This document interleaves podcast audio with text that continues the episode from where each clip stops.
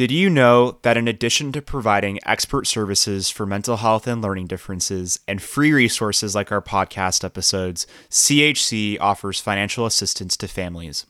This month, we have an amazing opportunity through a generous anonymous donor who has offered to match dollar for dollar up to $500,000 all gifts received through December 31st. If you are a new donor, your match will be tripled. Make your gift today at chconline.org slash giving. Thank you. Welcome. My name is Cindy Lopez, the host of this CHC podcast, Voices of Compassion. We hope you find a little courage, feel connected, and experience compassion every time you listen. Today's episode is proudly sponsored by Adobe, and we're so thankful for their support of this Voices of Compassion podcast. We often think of learning differences as challenges faced in school, but the reality is that learning differences impact people throughout their lives with implications far beyond the classroom, like home, relationships, work, and family, just to name a few. So it's important to learn strategies and skills that apply throughout the lifespan. And today we welcome Dr. Nicole Ofiesh, Director of the Schwab Learning Center at CHC, as she shares pro tips developed throughout her decades of leveraging neurodiversity in settings from kindergarten to college and from classroom to corporate. Welcome, Dr. Ofiesh. Thank you, Cindy. It's nice to be back for another podcast episode of CHC's Voices of Compassion. I think we all at CHC have a lot of compassion and empathy for the individuals that we work with, and I'm looking forward to talking about learning differences across the lifespan today. Yeah, thanks so much for being with us today. And as Nicole noted, she has been a guest on our podcast in the past. So, Nicole, what do we mean when we talk about learning differences or learning disabilities, which we also refer to as LD? So, our listeners just know that we might refer to it as LD as we continue our conversation. But let's define that before we start talking about the impact of that throughout our lives. I think that's a really great question. A lot of people use the term learning differences to soften the term disability. But the way I refer to learning differences is an umbrella term that captures all the different types of conditions that can impact learning. So that might be autism spectrum disorder. It might be generalized anxiety disorder. It might be a specific learning disability such as dyslexia, dysgraphia, dyscalculia, or learning disability not otherwise specified. It could be ADHD, which contrary to what many people think is not actually a learning disability. It's a separate category of a learning difference. So learning difference is an umbrella term for all the conditions that can impact learning at school and work. And a learning disability is a specific condition that falls under the umbrella term of learning differences. I think that's important because we hear the term a lot learning differences, we hear learning disabilities. And I heard from you first um, the term learner variation. And so basically, just pointing to the fact that we do all learn differently. Our brains are all wired differently. And so, to our listeners, you might hear that LD is referred to in different ways. So thank you, Nicole, for just explaining that. I think that's helpful. So now let's talk about how learning differences impact development. So whether it's cognitive or social or emotional, how is that all impacted? Well, learning differences are first typically recognized when a child enters preschool or kindergarten. We think of it often as something that impacts the way a person thinks and learns, but it can also be something that impacts their social development. For example, if someone with dyslexia, because of the way their brain is hardwired cognitively, is having trouble learning, and they're watching the rest of their peers successfully learn to read, and they're the one or two people in the class who are not figuring out the k is cat and they're watching everybody else succeed at what seems like a relatively simple learning skill, that's going to impact their social development right then and there. They're going to feel a lack of sense of belonging or community. the whole concept of learning is something that brings us into our first understanding of community and belonging. And mm. if you're not learning with the rest of your community in the same way, that often has an impact on how you socially interact and your confidence in a social situation. That in turn can cause anxiety or stress or mm. depression, depending on this level and severity of what the learning difference is. Even if something along the lines of autism spectrum disorder, which manifests typically socially first, as mm. opposed to cognitively, then you're going to see the social development and emotional development probably precede any issues with cognitive development. So the answer to your question is, you know, those three areas, cognition, social development, emotional development, definitely intersect. Yeah. And the one that shows up the most or first depends on the nature of the learning difference and also the nature of the school environment, right? Because we always want to remember that the environment really dictates whether or not a child can thrive and succeed and ameliorate the differences. Mm-hmm. I always like to point out that it's best not to point the finger at the child first and really think about how we can sculpt the environment around the child to help them succeed. Yeah, that's so important. And thank you for also noting that those areas of development, cognition, social, emotional development, all overlap and intersect. And for our listeners, that's what we do at CHC. Our expertise is around the intersection of learning and mental health. So you alluded to this, Nicole, when you said that typically we start to see learning differences in younger children, preschool, as they start school. And I think we typically consider learning differences, LD, as a childhood disorder as well as a school based disorder. Is that really accurate? I don't think that's accurate. Mm. I hmm. think we see it first because kids don't go to work. The yeah. first 18 years of a child's life is school and home life and maybe being on the athletic field in one way or another or in an art class or wherever their gifts and talents might lie. But we certainly, for obvious reasons, don't see it in the working world. And who knows, right? If this was yeah. back uh, hundreds and hundreds of years ago, where half the children in society went to school and half the children in society went to work, I mean, who knows? We could conceivably be calling it a working disability, right? Who knows? The point I'm trying to make is that I think we call the term learning disability a learning disability because we see it manifest predominantly at school hmm. where children don't have choices yeah. about what they do and how they articulate their strengths and gifts. There's a structured curriculum that's dictated by the state, and we expect students to all be moving towards common goals. Unlike college and work, where hmm. you get to begin to choose uh, how to articulate your strengths and gifts and lessen the demands of what's hard for a person to do. So, you know, your actual question, is it a school based disorder?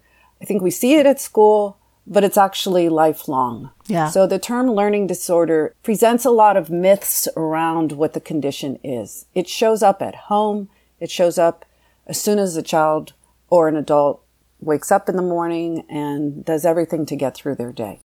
Yeah. So, so given that it occurs throughout one's life and it looks different depending on where you are. As you noted, when you're in school, elementary school, middle school, high school, where you're you know, trying to work on a prescribed curriculum, it might be more challenging. You might see more issues arise.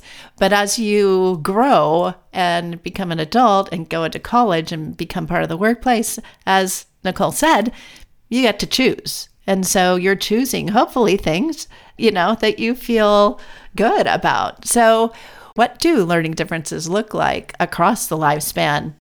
The answer to that question depends on the nature of the learning difference. So, let's talk specifically about a condition such as dyslexia, just for an example. So, in elementary school, it will show up a difficulty with sound symbol correspondence or remembering what words look like, having challenges actually learning how to read or how to write and spell. It depends on the nature of the dyslexia. We know through a lot of research being done all over the country and the world right now that there are different kinds of dyslexia. So it shows up in the elementary age, in the elementary schools, as really with that initial construct of reading, because that's what we're teaching in elementary school, right? We're teaching actually what is the basic skill of reading? How does one read? Middle school now assumes that students have cracked the code on how to read. So middle school is all about reading for comprehension. The text gets longer, it gets denser, and we're really teaching students to read for comprehension and read for meaning. So if a student hasn't learned how to read fluently, really going to see that around fifth, sixth, seventh, eighth grade, where the demands of reading and the support is not about how to crack the code anymore. It's about how to use reading to comprehend. Then we move into the high school and young adult years, and it is now presumed that a person has cracked the code in reading. They know how to read for comprehension, and it's all about the application of reading to use in skills. So, what does that mean? We assume that they know how to read. We assume they know how to read for meaning. And now you have to just do something with that knowledge. So it's about applying reading for higher order thinking and applying it to concepts. Reading actually becomes a very big assumption to do projects, to do research papers. So it's no longer taught in terms of decoding or comprehension. You're supposed to be reading fast. You're supposed to be reading for comprehension. And it's all about the application taxonomy. And that too happens as an adult, right? So now you're in the workforce. Nobody's thinking about teaching you how to read or how to read faster. It's just, if you've got 50, 60 emails in your inbox, you're expected to read them and you're expected to read all the lines, all the details and remember it. So that's how it plays out across the lifespan, right? If you are an individual with dyslexia and you've even cracked the code, but you're a slower reader and now you're in the workforce, it will still have an impact on your ability to do your job effectively, efficiently, depending on how well you've learned to uh, shore up mm-hmm. that area. So, what do you use? Are you using text to speech? Are you using speech to text? So, how well are you using the resources in your life to really help do the demands of the job or get through high school? CHC's Voices of Compassion podcast is made possible by the generosity of people like you. To learn more about supporting CHC, go to chconline.org/donate. Also, make sure to follow us on social media for more inspiring and educational content from CHC. It's interesting, you know, just taking dyslexia as example, how different it is throughout one's life. And you and I, having worked with kids with dyslexia over the years, school's really challenging for them. So, teaching them in a specific way is important and making sure that they have some strategies and tools that they can use. As we look at the lifespan, it seems like that young adult, the high school and college ages are important to prepare our youth for what's going to happen across the lifespan, you know, as they work with their learning differences. And I know that's what you focus on in your work at the Schwab Learning Center. Why do you think this is such a significant stage, and what should students and those who support them focus on in that kind of high school, college age range? In the high school and college age ranges, individuals with learning differences need to understand how to shore up the areas that need to be strengthened but also to become very familiar with what they're good at. What are they innately good at? What are their strengths and gifts? Because more often than not, those are not reflected on their report card. Hmm. They may or may not be recognized by the teachers, mentors, and adults in those students' lives. And students, unfortunately, perceive their report card to be a mirror of their self worth. Yeah. They can be very bright, they can be very gifted, they can be very talented. But if their report cards are one that depicts peaks and valleys and it limits their opportunities for internships or college admissions where they could very well succeed, anyone that listens to that should be thinking, wow, that's unfortunate. That's unfortunate that this person has this potential, but the peaks and valleys on their report card or their test scores are limiting their opportunity to demonstrate what they know and can do in society mm-hmm. and the various opportunities. So part of our work at the Schwab Learning Center, and I would invite all of us, regardless of where we are, who work with these students, to remind ourselves that it's so important to help them understand what they're good at. Yeah. And where the disconnect between society and their strengths is. I think we really have to break it down and demystify that. And our youth are smart enough to understand that. If we don't acknowledge it as the adults in their lives, then it becomes this elephant in the living room or the secret that no one wants to talk about, or even worse, the internal chaos that the student is constantly feeling in an environment that's telling them everything's fine, you're really smart, we just need to do this.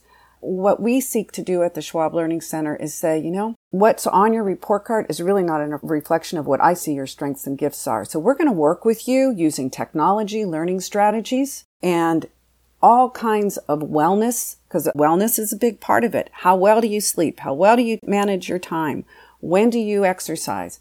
You know, what is your diet like? Really looking at the individual's whole life and helping them to support the articulation of their strengths and gifts while we are really saying to them, society may not recognize this while you're in school, but we see it. And this is how you can navigate your life forward and teach them and show them and invite yeah. them to have multiple opportunities to demonstrate their strengths and gifts. So by the time they're done with high school and by the time they're done with college, they are very confident and they understand their learning difference and they understand how it plays out in real life. Yeah. And they can move forward with confidence.